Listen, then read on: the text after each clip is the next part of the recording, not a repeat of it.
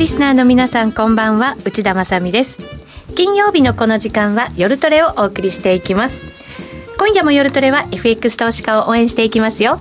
それでは今日のメンバー紹介からいきましょう。ゲストの島力夫さんです。よろしくお願いします。よろしくお願いします。小杉団長です。はい、小杉です。よろしくお願いします。お願いします。みやちゃんです。はい、坂みやです。よろしくお願いします。お願いします。えー、ネットつないでノーディーです。ノーディーです。よろしくお願いします。お願いします。えー、さてドル円ですけれども、現在ひゃくさんじゅうきゅうえんさんじゅうろくせんからさんじゅうななせんあたり、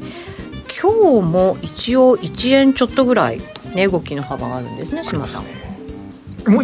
きはしますね。あ、動きはしますね、えー、ただ方向感っていうとどうなんでしょうね。うん、これからだんだん厳しくなるんじゃないですか。厳しくなるというのはあまりやっちゃダメ。難しいってこと？難しくなると思います。意味もなく上がったり下がったりするんで、今年はあのいい相場だったんですよ。まあ、全体通してトレンドが、ねえー、出てましたからね、えー、為替やってた人は多分大方儲かったと思う。うんですごく儲かった人もいる、はい、でそういう人はあのひゃくごじゅうえん近辺でリグって、ああ今年は良かったねでもうやらない。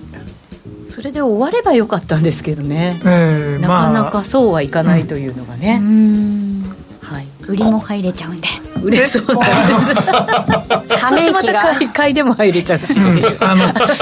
大きな相場やる人はそこでやめた方がいいと思います、はい、でも、まあ、あのこれからもある程度のボラティリティを伴って上がったり下がったりするんで、うん、収益チャンスはあります、うん、でもチャンスでもあればピンチでもある。うん、うん、やっぱり反対方向行った時に理屈がついてこないんですね。これから先は頭で考えちゃうのと、うん、目の前で起こってる相場ってやっぱりなんかこう違和感出てますよね、うん、すごく、うん、と思います、はい、ですからそこをどう説明していいのか、僕みたいな商売やってるとなかなか苦しい局面が出てくるんですよね。あ、確かに説明通りじゃないから、ね、うん、動きが、うん、まあポジションの傾きであっち行ったりこっち行ったりするんだけど、こっち行って途中になんか変なニュースのが出て反対に行ったりとか、うん、トレンドのある時っていうのはニュースが出ても行くところに行くんですよね、はい、えー、信じてる方向に。けれどもこうなってくるとニュースで右往左往するので、うん、うーん、まあ難しくなるなっていうことは、うん、よく分かっていただいた方がいいかなと思います。ニュースで右往左往した時ってもう結果なんか動いた時にはその動きがもう終わっちゃったりとかする時で、結局高値掴み安値掴みみたいな感じのなんかとっても嫌な感じになるんですよね。うーん、注意が必要、ね、うんということですね。なので今日は島さんにもたっぷり い, いろんな動きをまとめていただいて、でこれからどうすべきなのかいろいろ教えていただければなと思います。えー、この番組 YouTube ライブでも同時配信しています、えー、チャットもありますので、皆さんのご意見ご感想、そして島さんに対する質問などもありましたら、ぜひぜひお寄せいただきたいと思います。それでは今夜も夜トレ進めていきましょう。この番組は真面目に エフエックス、 エフエックス プライム by ジーエムオー の提供でお送りします。お聞きの放送はラジオ日経です。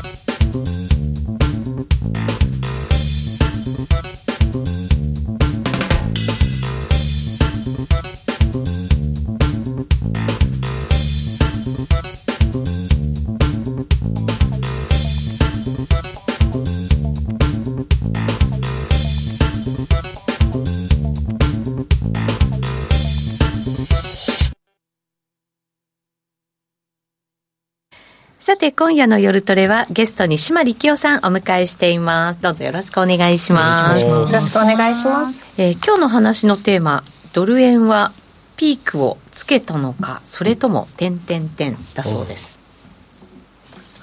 難しいですね。ね気になりますね。ね、うん、今年はでも動きましたからね、いちねん通して、まあ、まだあといっかげつありますけど、うん、えー、いい年でした。えなんか島さんの顔がめちゃ晴れやか。いや、まあいい年だったんで、あのー、うーん、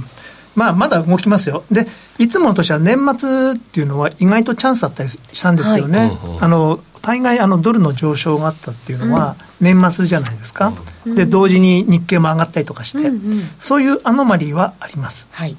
でも今年はもうすでにいい相場やっちゃったんで、うん、年末年始はどうなるかな分かんないなと思っております、うん、こういう時ってどうですか、今までの経験上で動きが小さくなるとかってこともあるんですか。動きが小さくなるというよりは、うん、分からなくなるああさっきおっしゃったような、うん、で今のマーケットは、えー、やっぱり今年いちねんすごい素晴らしい上昇相場だったので、はい、特に最後のところはあのツイッターとか見てても、うん、あまりマーケットとは関係ない人、例えば、ね、あのにチャンネルの創業者の人とか、えーと、ね、ひろゆきさんとかねあのもう介入来たら買ってまた上がったら売ってっていう簡単なお仕事みたいなことがいたりして、うんうんうん、あれ見てやってる人も出てきたんですよね、うんうんうん、であれでひゃくごじゅうえん掴んでる人はまあまあいます、うん、おそらく、うん、まだ投げていない人たちもいる、まだ投げてない、うん、あのーまあ、常にマーケット見てる人じゃないと思うんで、じゅうえん落ちたけど、まあ、我慢してればまた上がるんじゃないのってきっとお互いに、うん、いや頑張ろうよとか言いながら言ってるんですよこれあんまりあの頑張らなくてもいいんですけどねそうですよね。でそういう頑張ろうよと言ってる人たちがどこで投げるか、まあそうですね、えー、心折れる瞬間、はい、うん、そこがどこか、多分ひゃくさんじゅうえん割ったら心折れるんじゃないですかね。にじゅうえんぐらい引かされる、にじゅうえん引かされてもう為替はやらないって、うん、そういう人たちが退場した後にまた新しい相場が始まるんじゃないです。なるほど。というかそこまではじゃあ行く可能性も島さんは視野に入れながらってことですか。まあ分かんないですけどね、うん、でもあのひゃくじゅうごえんだったもんひゃくごじゅうえんさんじゅうごえん上がったんですからはい、半分になって、まあ、にじゅうえんぐらい落っこってもいいんじゃないです。あ、それでも上昇相場だと思いますよ、ね、そ, すそこは、ね、変わらないですよね、えーえー、ひゃくさんじゅうえん割れたとしてもロングあの上昇トレンドはインタクト、はい、えー、ただの半値戻しみたいな感じってことですよね。半値よりもちょっと言ってますけど、まあ、ろくじゅういってんはちパーセント ぐらいリトレースしてもいいんじゃないですかね。よく動いたわけだから、えーそうですか。逆に言うとこの足元ひゃくさんじゅうなな、はちえんとかの下値抜けちゃうとその ろくじゅういってんはちパーセント フィボナッチのぐらいまではなんか止めるとこあんまりないですか。うーん、このひゃくさんじゅうなな、はちのところはなんで止まってるかっていうと、多分ジャクソンホールの時にパウエルさんがあの鳩から鷹に変身したところですよね。ここがひゃくさんじゅうななえんはちえんなんですよ。ここで最後の上昇相場が始まっているので、ここを抜けるというのはそうですね、その頃って金利大したまだ上がってませんでしたよね、うん、それを全部否定されることになるんで、うーん、もしかしたらここをサポートするんじゃないかなと心の半分では思ってます、うん、ここなかなかねやっぱり抜けないですもんね、えー、ろくわりななわりそう思ってるんですけども、はい、もしかしたら割れてですね、うん、えー、心折れる相場が来るのかもしれないなと。そうするとひゃくさんじゅうえんぐらいですよね、うん、でにせんじゅうごねんの高値がひゃくにじゅうごえんのはちじゅうろくせんなので、そこから下にはいかないとは思うんですけどね、うん、だからひゃくにじゅうごからひゃくさんじゅうが多分非常に硬いところで、ひゃくさんじゅう、まあ来年は多分ひゃくさんじゅう、ひゃくごじゅうとか、うーん、そういう相場にひゃくさんじゅう、ひゃくごじゅう、ひゃくさんじゅうご、ひゃくごじゅうご分かんないですけど、うん、はい、高値でのもみ合い相場と思ってるんですけども、まあ、その予想通りに動いたとしても幅はにじゅうえんぐらいありますからね。にじゅうえんぐらいね、うん、そうですね、あってほしいなと、うんうん、そうするとまたなんかねトレーダーとしては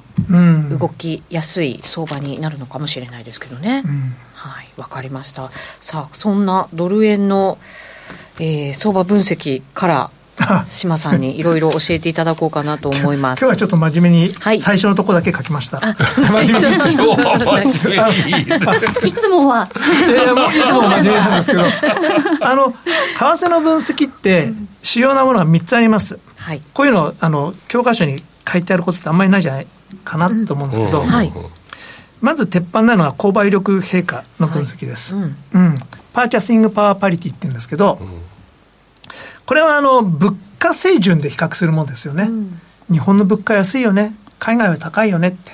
そういうものです。よくビッグマック指数みたいなねことも言われたりしますけどね、うん、そうですねそれも一つですよね、はいうん、で、えーと、消費者物価で決める場合もあれば、まあ、輸出物価で決める場合とかなんかいろんな計算方法があるんですけれども、はい、総じてインフレ率で決まってくるのでインフレ率で決まる、えーはい、恒常的に日本ってインフレが低くて、うん、海外は高いので、うんこの適正なドル円のレベルっていうのは常にこう右肩下がりなんですよ。うんだから円高にならないと円安なんです、うんうん、あ実はだからずっと同じひゃくあずっとひゃくえんひゃくにじゅうえんみたいな相場ずっと見てるじゃないですか、はいうん、止まってるように見えますけどで多分政治家の人もあのよく分かってないからずっと為替安定してると思ってるかもしれないですけどあれはものすごい円安局面なんですよ。うーん、うん、現状維持は後退ってことですね。ええよくすいません今よくノーディの話聞こえなかったんですけど現状維持が後退っていうなんかまるで人生みたいなことがに見えるけど現状維持じゃなくて後退です、うんうん、で今の、えーと、購買力陛下ってどこにあるかっていうと多分皆さんが思っているよりも随分低いところじゃないかなと。あ、そうなんですね、ええ、僕なりに思ってるんですね、うん、これ計算は適当に何でもできるんですけども、うん、アメリカは はちパーセント 以上のインフレでした、はい、日本はまあ最近やっと さんパーセント こうやってきましたよね、うん、そうすると ごパーセント のインフレ率の差があります、うん、そうなるとドル円って ごパーセント 下落しないとドルと円の価値が同じにならない、同じにはならない、うん、はいそうすると多分今ななじゅうごえんからはちじゅうえんぐらいじゃないです適正値って。へえそこまで下がらないと同じじゃない、うん、毎年 にさんパーセント ずつぐらいこう適正値落ちてますから、うん、ずっと皆さんひゃくじゅうごえんぐらいだと思ってるんですけど、はい、それってまあ日銀が出してる実質実行レートっていうのを見ても分かるようにもうかなり円安なんですよ。うんうんでもその日本っていうのは円高で苦しんで経済がダメになったってこう刷り込まれてますよね、はいえー、刷り込み刷り込みで、うんえー、で政治家の皆さんもずっとね為替レートひゃくえんからひゃくにじゅうえんと思い込んでるんで、うん、そうですね輸出がね、えー、やっぱり引っ張ってましたからね、うん、でも輸出企業は自分たちの競争力が失われたのを為替のせいにしてるんですよ、うんうん、実はライバルが出てきたんですよあのそうですね、韓国台湾中国と、はい、でそこに技術的に負けてしまったっていうのを認められない、うん、社会的に、うんまあ、もう数年遅れてますし追いつく見込みもないんですけどね、うんうん、強いものも中にはあるけれども少し、ね、少し少しうんなるほど、ええうんまあまあすいませんこういう話すると暗くなりますけれども、はいまあ、黒田さんなんかは財務官の時から積極的に介入された方ですから、えー、とやっぱりこの為替で日本が苦しんだっていうのを人一倍思ってらっしゃる方だと思うんですよね。なるほど、はいうん、だから日本を変えたいと賃金を絶対に上げるんだっていう固いけ決意のもとで最初はもうこの黒田さんと思ってたんですけどまあここまで来るとですねまあ、最後まで決意をそのまま、えーまあ、貫いてくださいみたいな、うんうん、そこしか日本の生きる道はもしかしたらないかもしれないですし、うんう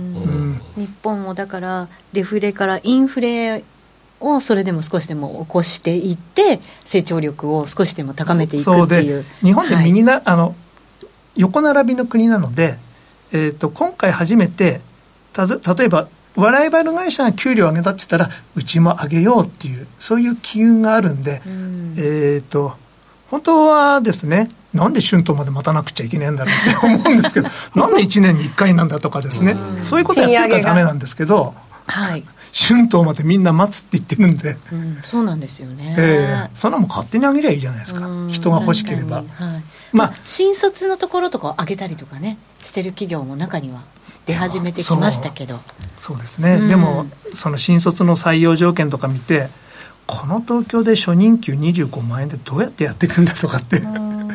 えと見ると思いますけどね、うん、そうですね、うん、海外の人がねもし日本で働くってことになった時にやっぱり給料ものすごい少なくなっちゃうわけですからね、うん、もし円とかでもらうならだから来ないそうですね、うんうん、その人材獲得競争に日本の会社は負けてるので、ですね、あの昔から特別枠みたいなのを作って、うん、えーと特別の才能を採用するので、えーと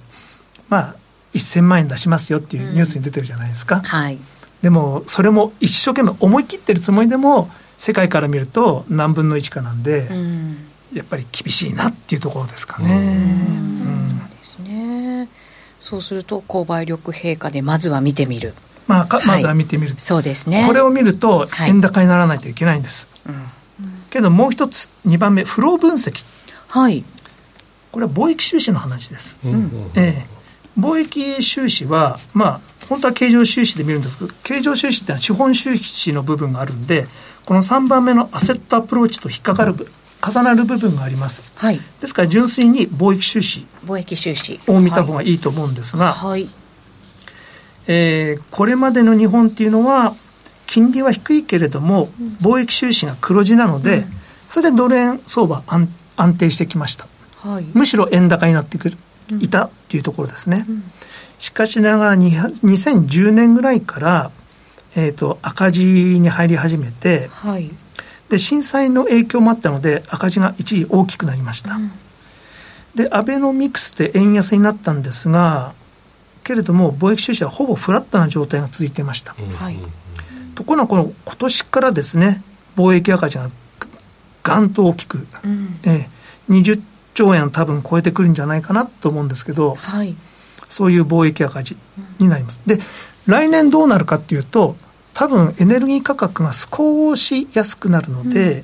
うん、えちょっと改善するんじゃないですかね。あただどうですかそれはその赤字額が減るぐらいなもので赤字が続くというふうに考えるのか赤字はもうこれから先続くんじゃないかなと思っております、はいえー、というのはその根っこの部分というのはやっぱり人口の高齢化から来るので、うんうん、高齢者になるとあのよくそのマクロ経済学の本とか見ると貯蓄と投資のバランスと貿易収支がこう計算上イコールですみたいな話が出てくるんですね、はいうん、高齢者になってくると貯金しなくなるんで、うんうんえー、必然的に日本の貯蓄率がこう落ちるんだだから将来的にあの日本の貿易収支はなくなりますっていうのはそれはもう何十年も前から分かっていることなんですね、うんうん、でもまあそれがついに来たのかなと、はいえー、それとこれから先は貿易赤字の国になりますのでただ昔のことが刷り込まれている人は今まで円高で苦しんでたからこれでやっと貿易赤字で円安になっていいんだって思ってるおじいさん方いっぱいいるんですね、うんはい、黒田さんをはじめ、えー、でも厳しいですよね島さん的にはもう円安厳しいっていう体感ですか、うん、僕は円安嫌いです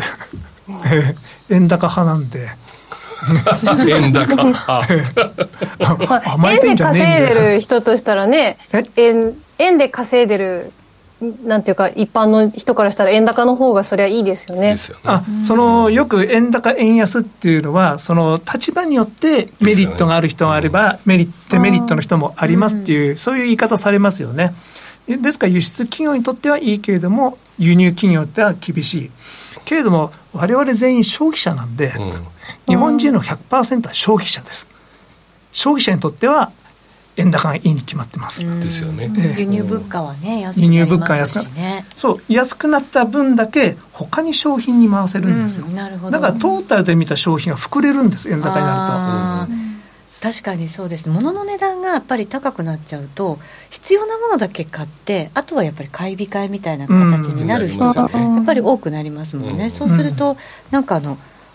極端になんか差が出ちゃいそうですよね。必要なものだけは買われるけどとか、うん、そうそうそうなるんじゃないかな。広がりがやっぱりなくなりますよね、うん、これまで日本って消費税が変化するとその度に不景気になってたじゃないですか、はい、でもそんな国ってないんですよ。えー、あんまりで日本人ってやっぱり価格の差にすごいシビアなんですね。世界一シビアだと思います。だから安いものに慣れちゃってるからかしら。それもあると思いますし、価格サイトとかあとやっぱりその世界中のどの国よりも小売りの競争が厳しい厳しいんでしょうね、うん、物がいいもんね。いや競争激しいから物がそれぞれいいですよね。あ確かにそうですね、うん、いろんなねお店だってタイムセールとかやっぱりね、うん、結構気合い入れてやったりしますもんね。そうで海外の人は日本に来て何が楽しいかっていうと買い物楽しいって言いますよね、うん、いろんもうありとあらゆるものがあってあのー、やっぱり日本みたいに物にあふれてる国はないので確かにかゆいところに手が届くような種類ありますからねそうで高級品だけじゃなくてその定額品の競争が激しいものがあってこ、ね、ひゃく均とかきっとここまで工夫するかっていう。いや本当そうですよね、えー、ですからすごい競争なんですけども、えっと、海外行くと競争あんまりないんですよ。うん、うん、だからどうしてもそこでしか買えないっていうところばっかりなので。あだから海外って普通に値上げするのが当たり前みたいな文化ってできてるんですかね。あそうですね僕は分からないですが、うん、そういう部分あると思います。どこに行っても例えば香港に行っても競争してるように見えて全然競争してないですよあれ。へえー、全然あのいっぱいお店あるんですけどよく見るとかあの完全にコントロールされてるんですよ。どこのお店に行っても同じ値段で電化製品とか特にでえっと電化製品が並んでそのモールに入ってたりするんですけど重なる商品がないんです。バッチリ違う。あそうなんですか、ええ、へで財閥同士がお互いに競争してるように見せかけて全然こうねあのコントロールしてるので。じゃあ日本みたいにいろんなメーカーの洗濯機がわーって並ぶとかガチで競争してるの日本だけでしょそうなんですね。で価格サイトとか見てですねこれもうちょっとならないんですかとかって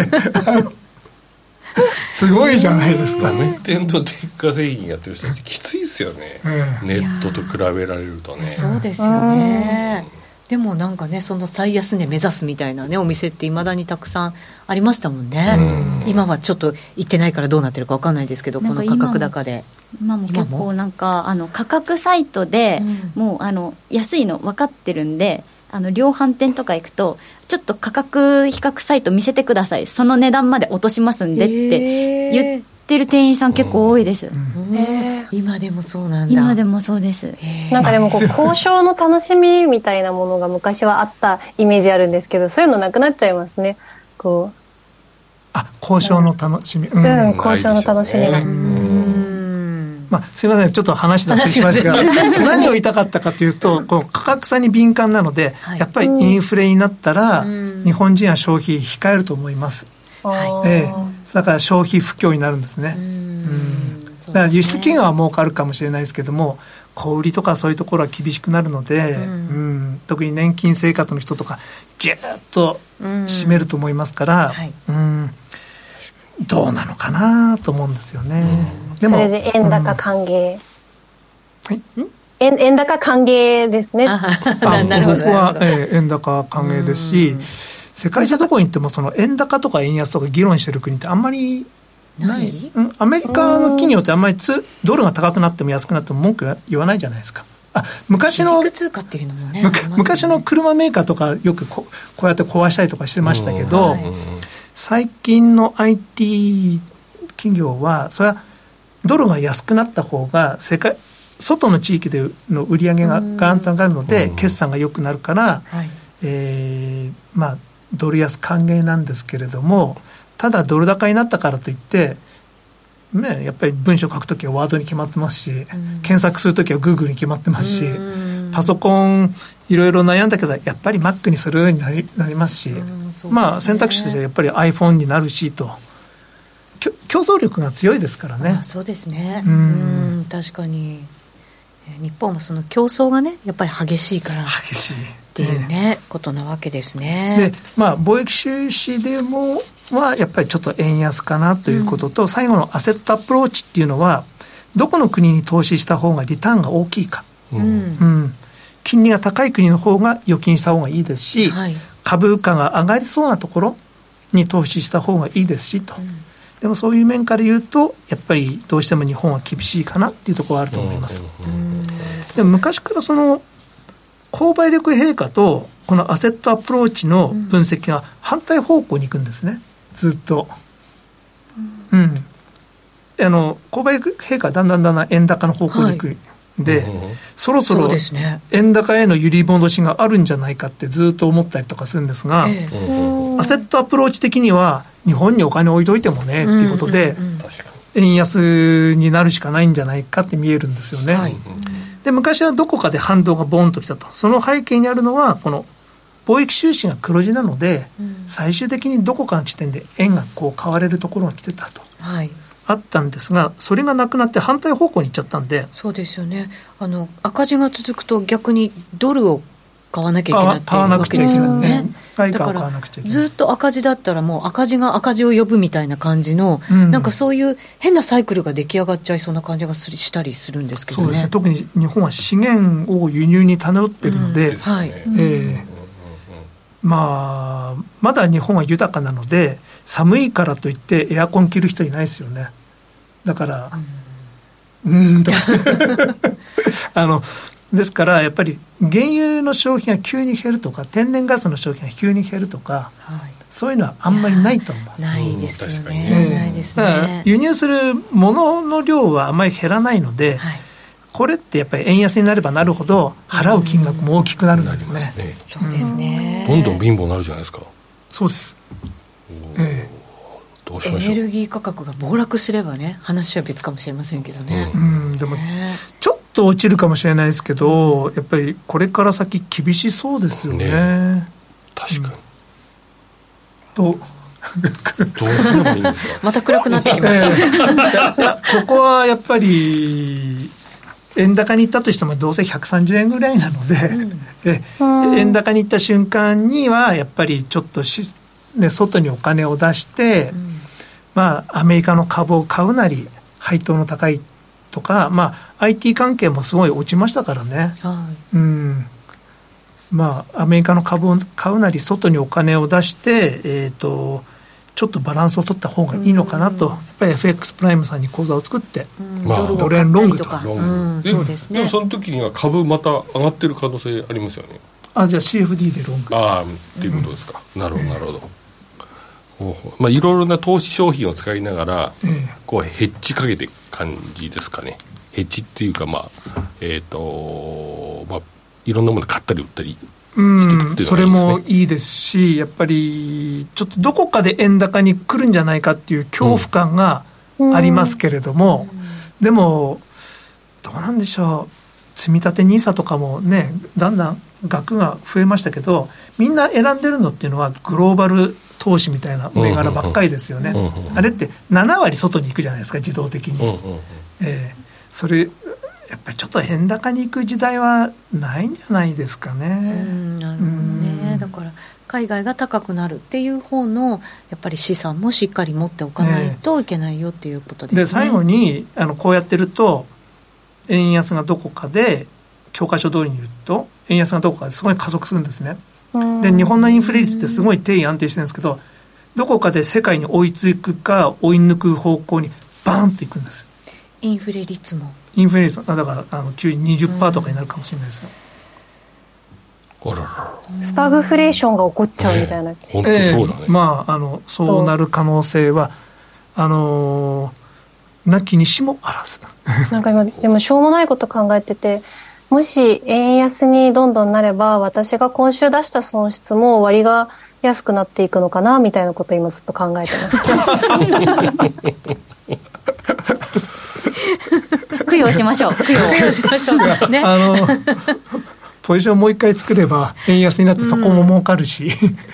相場はありますからね。相場は、ね、はい、あのずっとあります。でもここから先はちょっと目先難しくなりますけれども、うん、数勢のトレンドとしての円安っていうのはあの僕は残るような気がします。というのは日本はどうしても金利を上げられないっていう構造が残っちゃってるので、うん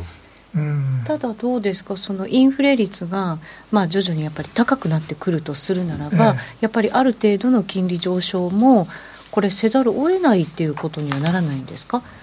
多分できるだけやりたくないと思ってると思うんで、日銀側の日銀もそうですし、はい、あの政府も政府もそうですし、うん、でやっぱり金利が上がるとやっぱり債務が膨らむので、うん、できるだけこう為替介入しながらこう頭を押さえて、えーとうん、低金利を少しずつ少しずつ上げていくんだと思います。あ、徐々に徐々に徐々に、うん、でもそうやってるうちにアメリカの金利が下がる局面も来るかもしれないじゃないですか、うんはい、そうなったらそこで一息ついてと、うん、でもこれで多分長期的にはまた向こう景気良くなりますから、うん、向こうが景気良くなったら苦しんで、向こうが不景気になったらほっとしてっていう、そういうサイクルに入っていくんじゃないです。苦しむがほっとする苦しむ楽しくないじゃないですかそれあの日本がやっぱり根本的にあのその問題点に向き合ってないからですよ。金融だって金融緩和したら日本 の, の会社全部うまくいって、あの技術開発も進んで、あの素晴らしい未来が来るっていうのがアベノミクスじゃないですか、はい、でも多くの会社は多分ほっとしてですね、なんか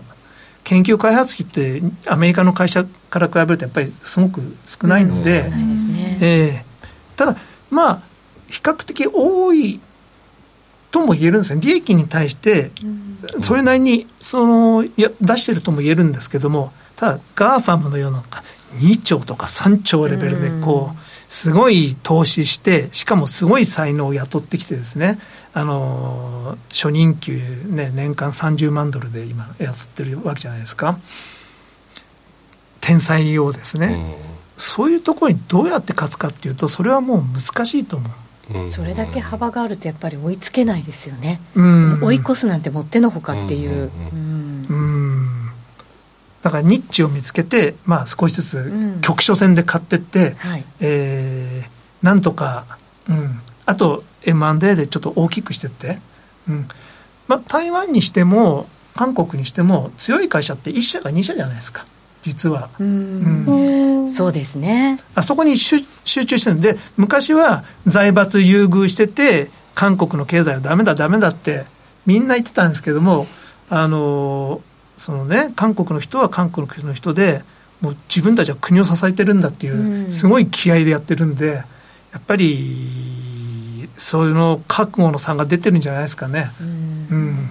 日本の企業もね、いずれもしかしたらね、やっぱり人口減少して高齢化もちろん進むわけですから、うん、そういうふうにやっぱり、まあ、強いものをしっかり作っていこうみたいな感じになる可能性はありますけどね、うん、そうですね。あと、えー、その時代が変わってくるので、一人のてイーロン・マスクなんて一人の天才がああやっていっぱいバーっと作ったわけじゃないですか、うんはい、日本もね、なんか天才が出てきてですね、急激になんかすごいの作ってですね、あの若い人に自由にやらせると、うん、そういう人も出てくるかもしれないじゃないですか、はい、そういうのに託 し, 託してですね、えー、苦しい時にはあの偉大な人が出てきますから、はい、そうですね、えーはい、変わらないって言ってるわけじゃなくてね、変わる可能性ももちろん秘めてる、えー、も, もちろんです、えーはい、ということです。一旦お知らせを挟みまして、まだまだ島さんにお話を伺っていきます。それではお知らせです。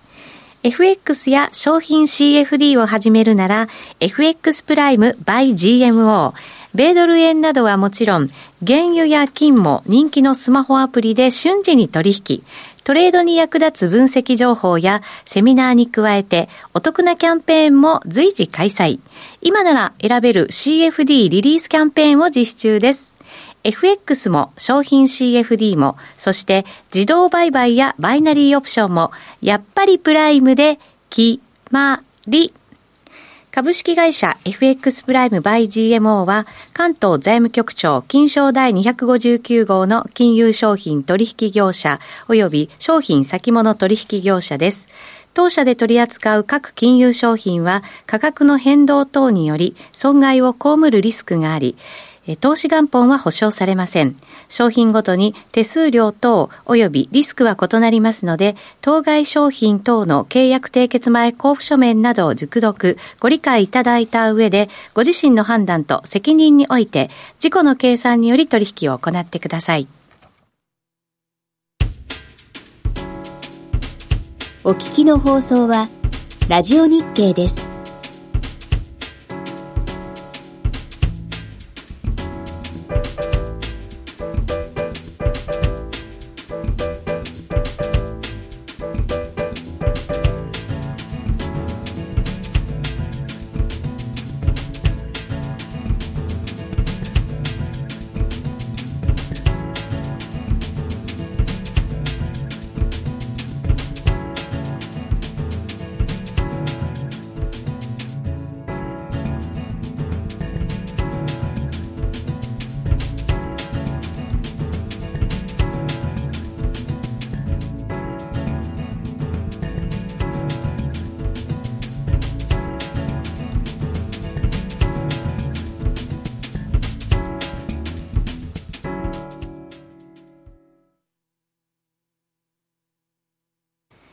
さて今夜の夜トレは島力夫さんがレストゲストです。よろしくお願いします。よろしくお願いします。さてここからは今後のアメリカの金融政策についても、はいはい、考えていこうかと思います。やっぱりちょっと エフオーエムシー 議事をしてこうドル円が売られたように、うんうん、これから先もアメリカの金融政策がポイントになってくるのかなとは思います、はい、で前回の エフオーエムシー では僕はあのふたつのメッセージが出されたと思ってるんですけども、はいはい、あの声明文はこれから金利の引き締めペースを下げるよっていう、うん、ちょっとハト派的なメッセージが、しかも声明文結構変えてバーンと出したんですよね。えーと シーエヌビーシー とか見てると昔副議長だったクラリタさんがゲストで出てた時、はい、こんなに声明文を変えるなんて驚いたってえあそれぐらい変わってたんですか。それぐらいあのこんなにあ分厚く出てたんで、うーん、えー、声明文をこんなに変えるとはめったにないことでって、はい、えーとちょっと前まで副議長やってた人が正直驚いたって言ってたんですね。うん、うんそれところが会見のパウエルさんは、はい、なんかタカが肩に乗っかってるような感じでハト派のメッセージを出したけれども本当はそうじゃないんだよって、はいえーえー、ターミナルレートっていう最終着地点は当初思ってたよりも高いところになりそうだって言って、うん、高くてしかも長くてみたいな感じで、ねうん、ハイヤーフォアロンガーっていう言い方されてますけど、えーはい、でそれはもしかしたらですね声明文のハト派的なのをカモフラージュするために意図的に演じたのか、うん、もしかしたら本当にそう思ってるのか、うん、そこがよくわからない。どっちなんだろう、うんうん、もしかしたら演技してたのかもしれないなっていう疑惑はあります。うん、そうですね。今回の議事要旨の中からそれってなんとなくこう探れたりしましたか。はい、それでですね、えーえー、議事要旨を読んだところ、えーそのまあ、たくさんあるんですけれどもその肝心のですねそのこれから先引き締めペースを緩くしていきますよっていう、うん、このはちページのところのところですけれどもこの時に「Substantial Majority of Participants」って書いてあるんですがサブスタンシャルマジョリティってことは、まあ、ほとんど全員、うん、つまりこれから先利下げペースをあ利上げのペースをえー、と鈍化させていきますよっていうことにアグリーしましたと、うん、そうか結構日本語だと多数って、ね、書いてありましたけど、うん、もうじゃあ大半ほとんどがっていうほとんど、うん、反対する人はほとんどあのこの エフオーエムシー の議事要旨ってこの何人がその意見に賛成かっていうのが結構重要でして、うん、オールモストとかですねサブスタンシャルとかですね、はいえー、モストとかですねメニーとかサムとかバリアスとかセベラルとかあカポーとかなんかいろんなのがあるいっぱいでもこういろいろあるんですけれどもこれで実はカポーっていうのはふたりでとか、うん、アピューっていうのはさんにんでとか、えー、あ決まってるんですねなんとなく、まあ、なんとなく、えー、英語暗黙のうちにねサムっていうと何人英語のあ日本語の数人っていうと何人のイメージあります数人 に,さん 人ぐらい、うん、あでそうです、うんそれ世代によって違ってですねやだな古かったな、えー、いや僕は小学校の先生に ご,ろく 人って教わったんです、えーえー、でも今の人たちは数人っていうと に,さん 人っていうイメージするらしいですね今の人ですけどね、えー、今の人たちだと思いますどうですか私ろくにんだと思ってましたおそうですかであの世代じゃないかもしれない英英の辞書を見ると、えー、サムっていうのは、えー、さんからじゅうって書いてあるんですね結構幅広いです、ね、さんからじゅう結構幅広いんですけれどもなるほど、はい、ちょっと曖昧なんですけども、うん、サムとバリアウスっていうのとセベラルっていうのが大体同じような意味なんですけども、はい、なんか微妙に違うらしいんですよそうなんですね、えー、その中でもねそうでも僕には分からない、うん、全然分かりません、うん、けれども多数ではないっていう意味なんですよね、うん、マジョリティでそのターミナルレートが高くなるよっていうメッセージも書いてあるんですけどもそこにはバリアスパシティスパンツって書いてあるんですよ、うん、数人バリアス多分 なな,はち 人 ろく,なな 人とか、うん、そういうイメージなのかもしれないですが、はい、いやこれは本当にあのちゃんと定義が決まっててどっか調べると出てくるはずなんですようんでろくじゅうななかななじゅうはちかだと思うんですけどでもこれは多数ではないってことだなと。ということはすごい高派なことを、えーと、パウエルさん言ったけど実はそれはパウエルさんが独走してるんじゃないか、ちょっと浮いてるんじゃないって、うんうん、パウエルさんはどっちなのってね感じになりますよね。議事要旨の中でも分かればいいんですけどね、それねそこはね、そこが分かればなんか、ね、あの会見でタカだったので、うん、パウエルさんはタカのそのバリアスに入ってるはずなんですけども、はい、けれども少数派なんじゃないかっていう、うん、そういう疑念が出てきたので、あ、ここがですねマジョリティをパチパンツって書いてあればこうドル円は上がったんだと思うんですよ、はい、うん、けれどもバリアスだったので落ちたと落ちた、えーうん、なるほど。でこれから先もどうなるかっていうと、はい、その最終的なターミナルレートっていうのが重要なんですけども、はい、これが金融機関によって よんてんななご から ごてんななご にこう分かれてるんですね、はい、よんてんななご っていうのはモルスター、モルスター、はい、えー、それがごからごがいくつかあって ごてんにご がゴールドマンじゃないかな、うん、えー、と ジェーピー も ごてんにご だったような気がするんですが、はい、あと ごてんご が少数あって、うん、野村が ごてんななご 一社だけ野村が、はい、えーうん、ってあるんですけど、でもリスクとしてはゴールドマン ごてんにご よりももうちょっと高くなるかもしれないみたいなこと言ってるんですよ。あ、ゴールドマンが、うん、はい、やっぱりこの、 あの株のセールスマンなんかの話を聞くと、このインフレやっぱり実際ニューヨークにいるとこんな金利で収まるわけじゃないじゃないかと、あ、そういう感覚があるんですね。 あ, あるみたいですね、うん、物の値段とかな感じなんですかね。そうだからニューヨークの例えばそのセールスヘッドとかあのヘッジファンドセールスのトップとかの予想だと彼らパーソナリーに ろくてんご だと思ってるとかっていう、へえ、うん、いう人がいます、うんうん、だからこのよんとかでそんなもん、ね、だんだんだんだん収まるってことはありえないと、うん、それだけ景気は強い、はい、ええ、でもそのモルガンスタンレーが よんてんななご ってのはちょっとキモいところで、うん、キモっていうか感じなところで、マイク・ユルソンっていうストラテジストの人がいるんですね、はい、モルスターに。でいつもテレビに出てくる人なんですけど、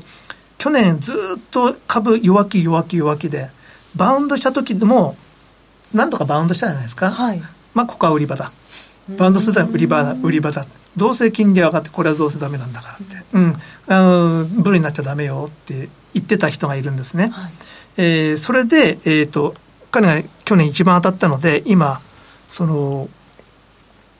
なんていうんですか、あの最も人気のあるストラテジスト、最もあの的中率の高いストラテジストって言われてる人がマイク・ウィルソンっていう人なんですが、はい、彼がブルテンしたんですよね。あ、そうなんですか。株に、はい、えー、で多分春先にもう一回落ちるけれどもそこはグレートオパチュニティだった、うん、買えばいいんじゃないかって言ってます。なるほど、えーはい、でモノスターはまあドル円もひゃくよんじゅうえんぐらい年末予想で、まあ、ドル高のピークは終わったんじゃないかみたいな言い方するんですね。マイク・ウィルソンさんが、はい、その株に強気になったブルになったのは、えっと、やっぱりその金利がもうそんなに上がらないだろうっていうインフレ、はい、そうそう、インフレが収まっていくだろう、そうインフレが収まったと、はい、うん、で彼はろくがつぐらいまでインフレ率は よん、ごパーセント まで落ちると。へえ、半分近くですね。で年末に に、さんパーセント にいくと。お、だいぶ落ちますね。落ちますね。思った以上になんかその速度が、うん、なんか結構ね高止まりっていう、うん、あの分析する方非常に多いですよね、うん、まあ、彼はそう言ってましたテレビで、うんうん、だから株も買い、金利もそんなに上がっていかないから株も買いになると。アメリカ株もねダウ中心に戻ってますからね、随分ね、うん、でも一方の ジーエス はですねハイヤーフォアロンガーだからとごてんにご とか ごてんご にもしかしたらいくかもしれないから、ドル円はさんかげつごひゃくごじゅうごえん、ろっかげつごもひゃくごじゅうごえん、うん、いちねん先がひゃくよんじゅうだったかひゃくよんじゅうごだったかそんな感じでしたけれども、で株価に対してもちょっと弱気って言いましょうか、はい、エスアンドピー は春にさんぜんよんひゃくまで落ちると、うん、でも年末さんぜんきゅうひゃくなんですけども、やっぱりこうバンピーで、うん、うん、あのレポートのタイトルのパラダイスロストとかって書いてあるんですけど、はい、まあもうあんまり夢見ないでみたいな、うん、まあ上がったり下がったりでしょうと、金利が高いからやっぱりその アイティー 関連はちょっと厳しいしと、うん、でもどっちになるかっていうのは分かんないですよね、我々には。元ゴールドマンサックスにいらっしゃった島さんからしたらどうなんですか。そんなの大昔の話してたからにじゅうねん以上前の話なんで、はい、えーえー、っとそのインフレっていうのはこう実感として体験してないんで、はい、やっぱりアメリカ行ってみないと分かんないですよね。そうですね、うん、なんとなくそのね、インフレ、そのサプライチェーンもだんだん、ね、そのうち正常化するでしょうし、う、えー、労働者への給与もね、そのうちなんか落ち着いてくるんじゃないかって僕なんかは感じてしまうんですよね。でもやっぱりインフレに対してそういうのを詳しく研究されているような方は、えー、やっぱりインフレまだ続くんじゃないかっていう言い方されますよね。実際にね、そのせんきゅうひゃくはちじゅうねんだいですか、なんかこう、ね、ぶり返してまたインフレが強くなっていったみたいな時があって、うん、それを繰り返さないっていう話をパウエルさんずっとね、やっぱり言ってるわけですもんね。そうなんですよね、えー、あのやっぱり選挙で、まあ、ポイントになるっていうのは僕も思うんですね。選挙ですか。選挙、はい、中間選挙ありました、はい、で中間選挙が終わることが重要で、うん、それまではずっと高派高派高派できて、でもちょっとハト派の用意してきたのは選挙が終わるからなんでだと思うんですね。それとその戦争、ウクライナ、はい、えー、とちょっとミレー統合本部長みたいな人がそろそろね、あのー、交渉して停戦みたいなことをチラッチラみたいなサジェストするようなこと言ってますけど、そのやっぱりアメリカはもしかしたら戦争を利用している部分もあったんじゃないか。バイデン大統領も最初ちょっと、いや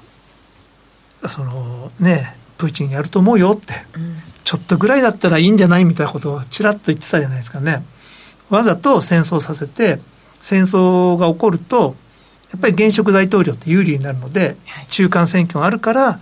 まあ、わざとそう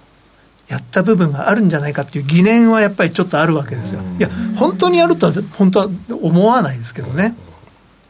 けれども上から衛星で見てて、もういかにももう攻めるぞっていう構えがアメリカには見えてたわけですけど、そこでプーチンに対してお前絶対やるなよとは、あのね、バイデンさん言わないわけじゃないですか。まあやってみてもいいんじゃないみたいな。でもそれはバイデンは戦争で利用したんじゃないかと、この間森首相も言ってましたそうですか森首相が言ったところであれなんですけど、えー、とで次の選挙、大統領選挙ですよね、はい、バイデンさん出るとおっしゃってますけど、言ってます、はい、でやっぱり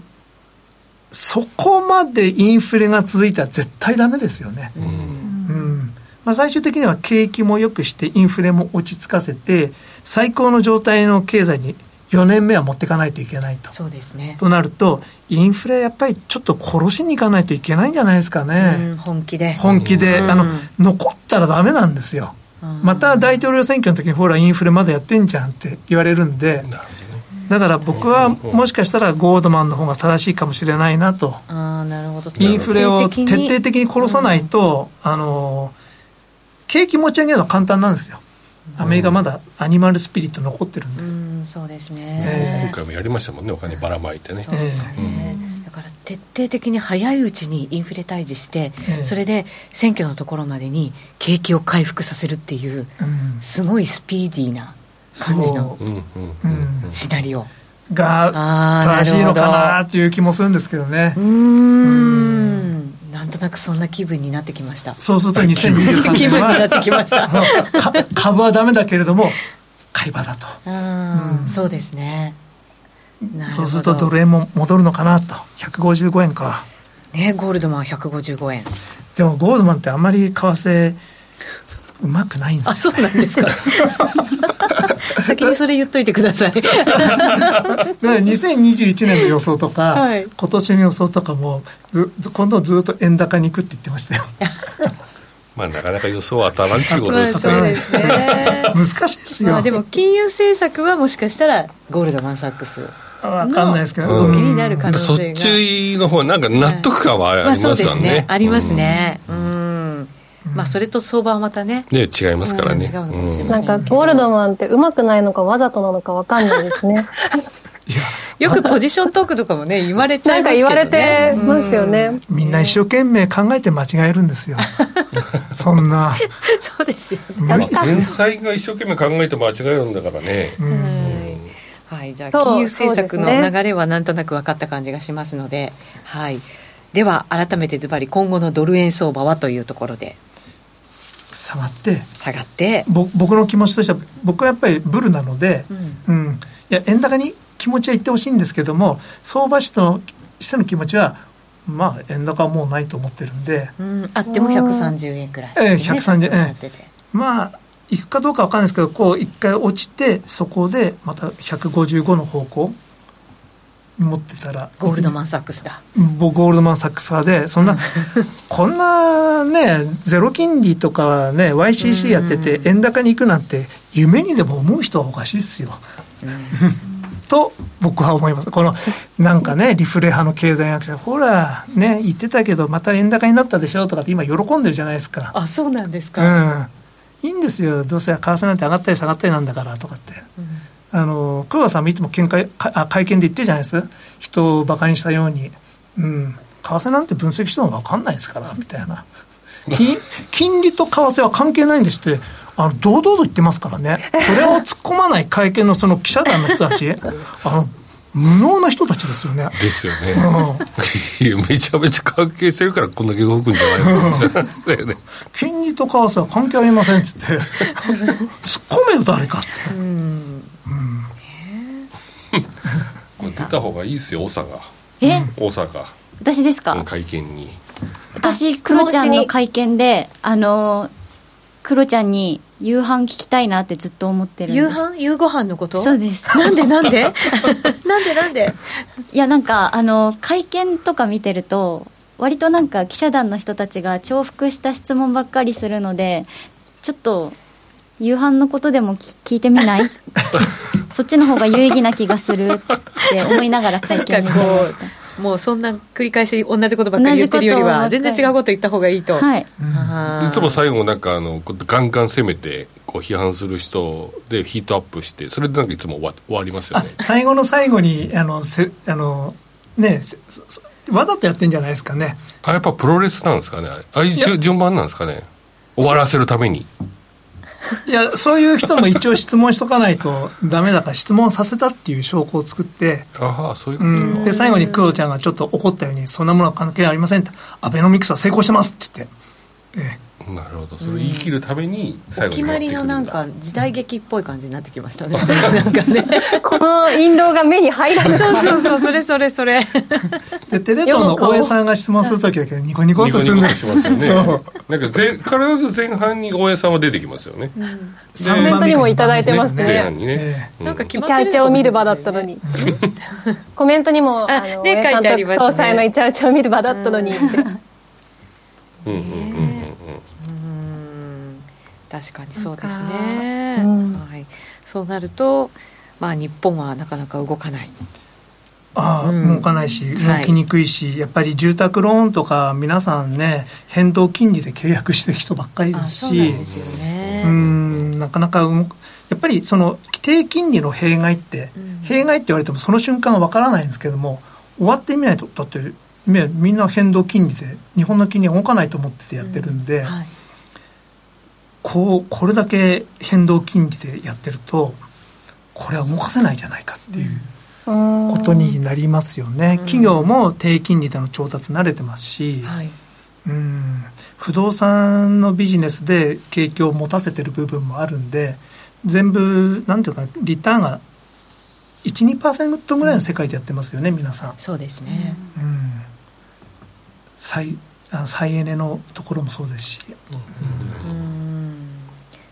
だからこそなんか簡単に金利って日本は動かせるわけじゃないと、うん、うんということなので、本当にだから景気が良くなってくればまた話は別なんですよね、うん、きっとね、うんうん、こういうなんかこうあまり良くない中でっていうことになっちゃうとインフレもそして金利も上がってとなるともう全然ね消費が減退しちゃうっていう、ね、さっきね、うん、スタグフレーションっていう話になりかねないですもんね。本当そうですね。だから本当に慎重慎重にっていうねことなのかもしれませんけれど、さあこれ島さんいいですか、この今後のドル円の推移はっていうことでね。これは、はい、これ大丈夫です、ね、これを毎回ね、うん、そうひゃくごじゅうえんはでも目標だったんで、はい、僕はもういいんすもういいんすあの一旦達成感が達成したので、あの、はい、まあ深追いしちゃいかんいいなっていうところですね、うん、前から図書いてるじゃないですか、はい、ひゃくごじゅうでゴゴグリコなんですよ、ゴールあーグリコ、えー、こうやって大手テープ切ったんです一回ね、一旦はね、えー、うんで今後の推移ということで、はい、次のやつですか、はい、もうちょっと長めのやつですね、うんはい、このはちねんサイクルだとにせんにじゅうさんねんのろくがつにだいたいピークが来るんですが、ほうでもこれ多分いちねんぐらい前後してもいいんですね。だからピークかもしれないし、うん、まだピークが先にあるのかもしれないですけども、で円高のピークっていうのはじゅうろくねんとろっかげつのサイクルがあるんですね。うーんこっちの下の方ですね。下の方ですね、はい、でそのにせんじゅういちねんの時、はい、じゅうろくねんろっかげつっていうのはにせんじゅういちねんのじゅうがつだったんですね。本当にここでボトムなのかなって、うん、そんな漫画みたいなことないよなと思いながら見てて、はい、本当にボトムだったんですよね、おー、うんえー、ですから次もじゅうろくねんろっかげつ先どうなるかわからないですけど、にせんにじゅうはちねんしがつはてなって書いてありますよね。にせんにじゅうはちねんのしがつなんですが、はい、そうするとごねんぐらいつまらない相場になるんですよ。うーん、うん、でも基調としての円安が続くと思うんで、はい、ここからごねんぐらいはひゃくさんじゅう、ひゃくごじゅうになって、うんはい、最後円高のピークがあった後次はにひゃくえんに向かってはそ島さんが言ったもしかしたらインフレ率が にじゅっパーセント になっていくかもしれないっていうね、うん、はあ。いやどこかでその、うん、そんな遠くない未来だな。そう購買力陛下購買力陛下とこの実際のレートが離れすぎてるんで、えー、購買力陛下の方が上がってこないといけないんですよ。まあそうですよね。そうすると急激なインフレなんですよね。そうですね、えー、どっかでそのギャップ埋めないといけないわけですもんね、うんそうですか。って奪うんかね。いや分かんないですけど、もう本当に分かんない。まああの借金してる人が勝ちなので、インフレになると一番の勝ちは政府、うん、にばんめは住宅とかに投資してる人、うん、はい、うん、なるほど。外に投資してる人になるかもしれないんで、あのー、そこに負けないようにしていかないといけないですよね。そうですね。うん、勝ち組になりたいところですね。はい。ということでこの後少しだけ YouTube ライブで延長配信ありますのでぜひご覧になってください。この番組は真面目に エフエックス エフエックス プライム by ジーエムオー の提供でお送りしました。